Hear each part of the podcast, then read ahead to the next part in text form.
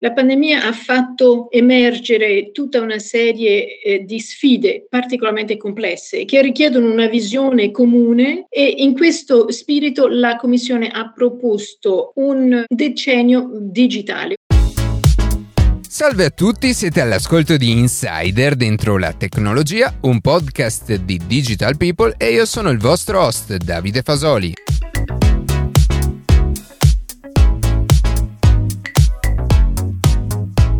Oggi parleremo con la Commissione europea di quali sono le prospettive e i programmi sulle tematiche del digitale per i prossimi dieci anni, cercando di capire perché è fondamentale un coordinamento e una strategia comune tra gli Stati dell'Unione. Prima di passare alle notizie che più ci hanno colpito questa settimana, vi ricordo che potete seguirci su Instagram a chiocciola dentro la tecnologia, iscrivervi alla newsletter e ascoltare un nuovo episodio ogni sabato mattina su Spotify, Apple Podcast, Podcast, Google Podcast oppure direttamente sul nostro sito.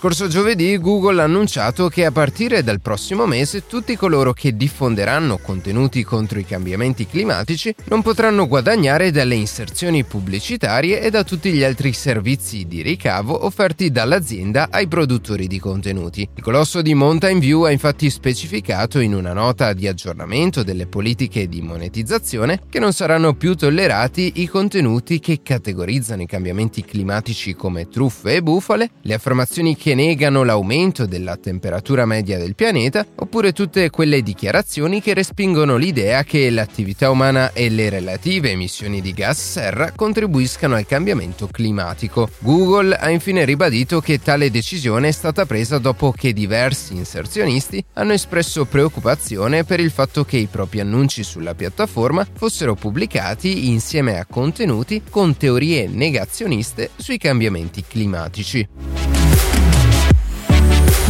Anche Apple, una delle aziende più influenti nel settore dei microprocessori, si è alla fine scontrata con la crisi mondiale dei chip. L'azienda di Cupertino ha infatti annunciato che dovrà tagliare la produzione di iPhone 13 e 13 Pro, riducendola di almeno 10 milioni di unità rispetto ai 90 previsti entro la fine del 2021 e rimandando la consegna degli ordini da ottobre a novembre. La crisi dei microprocessori in particolare è nata nel corso del 2020 a causa di una una temporanea chiusura delle industrie di chip dovuta alla pandemia e contemporaneamente la domanda di processori è esplosa. Il motivo principale è la sempre maggiore complessità nella tecnologia utilizzata nel settore automobilistico, che ormai richiede un'enorme quantità di componenti elettrici, in particolar modo per le auto a guida autonoma. A ciò si è aggiunta la crescente richiesta di computer, notebook, console e altri dispositivi che sono diventati necessari durante i mesi di lockdown lockdown, ma anche la diffusione della rete 5G. Unendo tutti questi fattori alla presenza di poche fabbriche di microchip attive al mondo, tutto il settore è quindi entrato in una crisi mondiale senza precedenti, causando ritardi nelle consegne, aumenti nei costi, rallentamenti o blocchi nelle produzioni, con una reazione a catena che durerà probabilmente ancora per tutto il 2022.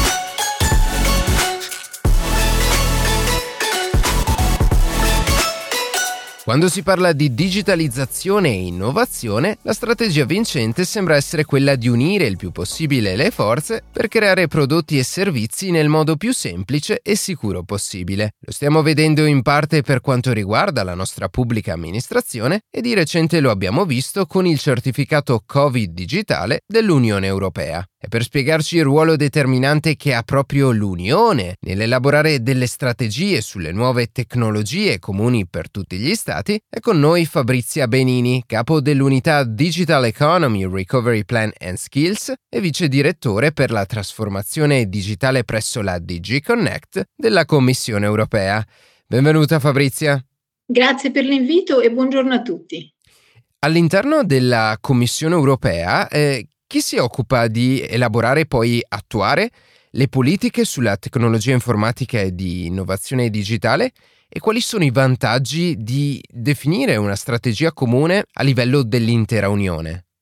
Dunque, all'interno della Commissione è la Direzione Generale delle Reti di Comunicazione, dei Contenuti e delle Tecnologie il servizio responsabile. Però non lavoriamo da soli, lavoriamo con tutti i servizi della Commissione perché il digitale è parte importante in ogni politica, sia nazionale che europeo. Eh, come sapete, eh, il ruolo del digitale è cresciuto e abbiamo visto i risultati durante eh, la pandemia. Eh, lei ha citato per esempio un certificato digitale europeo, Covid, che è stato sviluppato in tempi record. E questo certificato ha permesso di far ripartire gli spostamenti e l'economia nei nostri Stati membri. Ha dato fiducia ai cittadini che hanno potuto eh, viaggiare in sicurezza e ha facilitato i controlli. Questo è una vittoria, è un successo di tutti quanti, 400 milioni di certificati, eh, è un risultato di uno sforzo congiunto eh, in, prima, in prima parte, in grande parte degli Stati membri. Ok, e quali sono, ampliando poi questa prospettiva, i principali ambiti sui quali vi state concentrando attualmente in tema di digitalizzazione? Eh, dunque, eh, come dicevo prima, eh, la pandemia ha fatto emergere tutta una serie eh, di sfide particolarmente complesse che richiedono una visione comune perché questa eh, trasformazione avvenga nel rispetto dei diritti che l'Europa, ehm, che sono i nostri, a cui teniamo moltissimo, e in questo spirito la Commissione ha proposto eh, a marzo un, decennio digitale, ovvero una visione della, della, digitalizzazione al 2030 con target specifici che oggi è sottoposta all'autorizzazione del Consiglio e del Parlamento che dovranno approvarla e poi eh, attuarla. Quindi la strategia, la visione comune esiste, la strategia è stata proposta, adesso si tratta di tradurla in fatti. Certo, e cambiando leggermente argomento, negli ultimi anni ci siamo resi conto che esistono delle, delle, aziende private, anche se in realtà mi riferisco principalmente a social network, ma non solo, che hanno acquisito un ruolo determinante sulle persone e sulla società. Ma allo stesso tempo, eh, data la velocissima escalation di, di queste realtà, non esistono delle norme di diritto in grado di imputare ad un social network una determinata responsabilità. Per esempio, tema, il primo tema che mi viene in mente adesso, che conosciamo molto bene tutti, è quello delle fake news. E quindi come si sta muovendo la Commissione europea per regolare questi aspetti e eh, perlomeno per provare a porre rimedio a queste situazioni? Dunque la Commissione riconosce il ruolo sempre più importante che è svolto dalle piattaforme online e ciò vale in particolare per le piattaforme online di dimensioni molto grandi che hanno dimostrato di avere un ruolo sistemico sia per le imprese, per i privati, per i cittadini, per le nostre democrazie. Nel dicembre del 2020 la Commissione ha proposto all'approvazione del Parlamento e degli Stati membri un regolamento orizzontale, il Digital Services Act, in italiano la legge sui servizi digitali. E, e questa proposta di regolamento ha diversi obiettivi. Prima di tutto proteggere meglio i consumatori e i loro diritti fondamentali online istituire un quadro chiaro e efficace in materia di trasparenza e responsabilità, e promuovere l'innovazione, la crescita e la competitività all'interno del nostro mercato unico, con un'attenzione particolare alle piccole aziende, ovvero le PMI e le start-up. No, adesso questo quadro stabilisce che la responsabilità delle piattaforme online nel considerare i contenuti illeciti e i rischi per la società e proteggere e non ledere i diritti fondamentali. Per esempio, introduce degli obblighi precisi per garantire un'efficace segnalazione di contenuti illegali da parte delle autorità nazionali, degli utenti e dei segnalatori che sono poi eh, gli utenti diciamo più attenti. Al tempo stesso la proposta di regolamento mette l'accento sulla protezione dei diritti fondamentali, rafforzando la capacità degli utenti di contestare decisioni prese dalle piattaforme, per esempio degli audit indipendenti sugli algoritmi, la possibilità per autorità e ricercatori abilitati di avere accesso a determinati dati, in sostanza maggior trasparenza, misure per garantire che i rischi e l'impatto sulle società possano essere valutati in modo indipendente. Nel complesso stiamo agendo su più fronti, non è soltanto questa proposta legislativa. Ci sono altre iniziative che affiancano, per esempio, il codice di buone pratiche dell'Unione Europea sulla disinformazione, che è attualmente in fase di revisione da parte dei firmatari e sulla base degli orientamenti della Commissione. Certo, è un tema eh, che vedremo svilupparsi tantissimo in, in, futuro. Invece un altro tema importante è quello della, della cybersicurezza, la sicurezza informatica. E quindi quanto è cruciale adottare una strategia comune anche nell'ambito degli attacchi informatici in un periodo storico in cui questi attacchi stanno aumentando eh, sempre più, addirittura da essere ormai una, una notizia che, che sentiamo eh, molto di frequente, se non a volte anche quotidianamente. È importantissimo. Gli attacchi, eh, come dici tu giustamente, aumentano e siamo sempre più vulnerabili. Tra il 2019 e il 2020 abbiamo registrato un aumento del 72% negli incidenti in settori critici quali sanità, finanza, trasporti ed energia. Abbiamo tutti sentito parlare degli attacchi al sistema sanitario irlandese. Al portale della regione Lazio, anch'esso un altro attacco. E eh, ricordo anche quello molto famoso dell'attacco eh, ai grandi oleodotti statunitensi. I criminali informatici hanno approfittato della pandemia per lanciare attacchi al di là dei settori critici. Gli attacchi di phishing sono aumentati enormemente del 667%. Queste sono cifre eh, assolutamente allucinanti e si riferiscono soltanto al primo mese del lockdown dell'anno scorso. La natura degli attacchi è in continua evoluzione, è un trend che arriva a colpire e ha il potenziale di colpire la nostra democrazia. La Commissione quindi si impegna al fianco degli Stati membri a garantire che tutti i cittadini possono essere protetti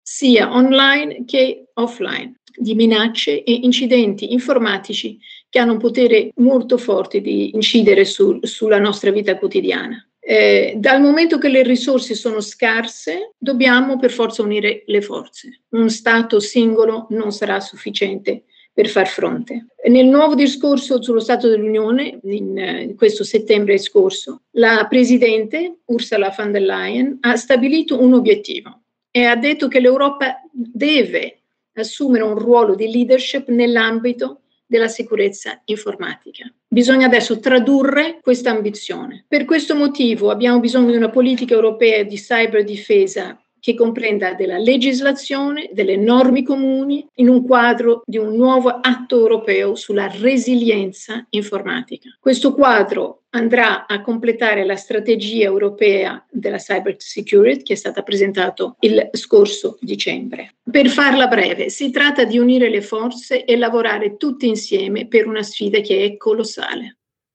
Molto interessante questo, questo aspetto che hai sottolineato, ovvero si tratta di temi così importanti, eh, impegnativi e soprattutto dispendiosi anche da un punto di vista economico, che un singolo Stato non potrebbe affrontarli in modo autonomo o, o lo farebbe non certo con, con la stessa eh, efficienza. E quindi alla fine, come in conclusione, ti chiedo, a proposito di trasformazione digitale, come vi immaginate l'Unione Europea tra dieci anni? Come cambierà l'Europa dal punto di vista digitale? Eh, dunque, se forse ricordi all'inizio della nostra chiacchierata ti ho parlato della proposta per la Digital Decade, ovvero per il prossimo decennio, una proposta che vede svilupparsi una idea dell'Europa al 2030 ehm, intorno a quattro punti cardinali. Prima, una popolazione in possesso di competenze digitali e professionali eh, altamente eh, qualificanti, delle infrastrutture che siano al servizio di cittadini, imprese e Stato sicure, efficienti e sostenibili e dietro ogni di queste, ognuna di queste parole c'è un mondo di azioni da raggiungere, una trasformazione digitale dell'impresa e della digitalizzazione dei pubblici servizi. Ora, per darti degli esempi, questa proposta è concretizzata in una serie di obiettivi che gli Stati e il Parlamento devono accettare, autorizzare e poi attuare. Per darti degli esempi, vogliamo che l'80% della popolazione abbia competenze digitali almeno di base al 2030 e vogliamo che il nostro pool di esperti digitali cresca fino a raggiungere 20 milioni di lavoratori che hanno queste competenze. Vogliamo garantire che le imprese traggono un vantaggio dalla trasformazione digitale e che il 75% di loro utilizzi tecnologie digitali quali cloud, big data, intelligenza artificiale. Vogliamo puntare ad assumere un ruolo, un ruolo di leadership nell'area delle tecnologie avanzate, come il quantum computing, raddoppiare la quota dell'Unione nella produzione mondiale di semiconduttori. Tutti abbiamo letto ultimamente quanto questo sia un freno a, del, a, delle industrie dalle, eh, dall'automobile eh, e tante altre fino a raggiungere la quota del 20% della produzione globale e vogliamo evidentemente avere una connettività gigabit per ogni ufficio, per ogni famiglia in Europa e una copertura 5G di tutte le zone più popolate della nostra Unione. Allora, come raggiungere questi obiettivi? Ti spiegavo prima, stiamo discutendo con gli Stati membri e speriamo prossimi, nel prossimo anno di poter avere un accordo per poi com- cominciare il vero lavoro di attuazione. Sì, e, e, questo conferma proprio quello che dicevamo prima, una serie di, di obiettivi che possono essere realizzati solo attraverso una, una grande e complessa cooperazione. Va bene Fabrizia, grazie per averci illustrato la direzione che probabilmente intraprenderemo nei prossimi anni. Buon lavoro e a presto. Grazie a voi e buon lavoro a tutti.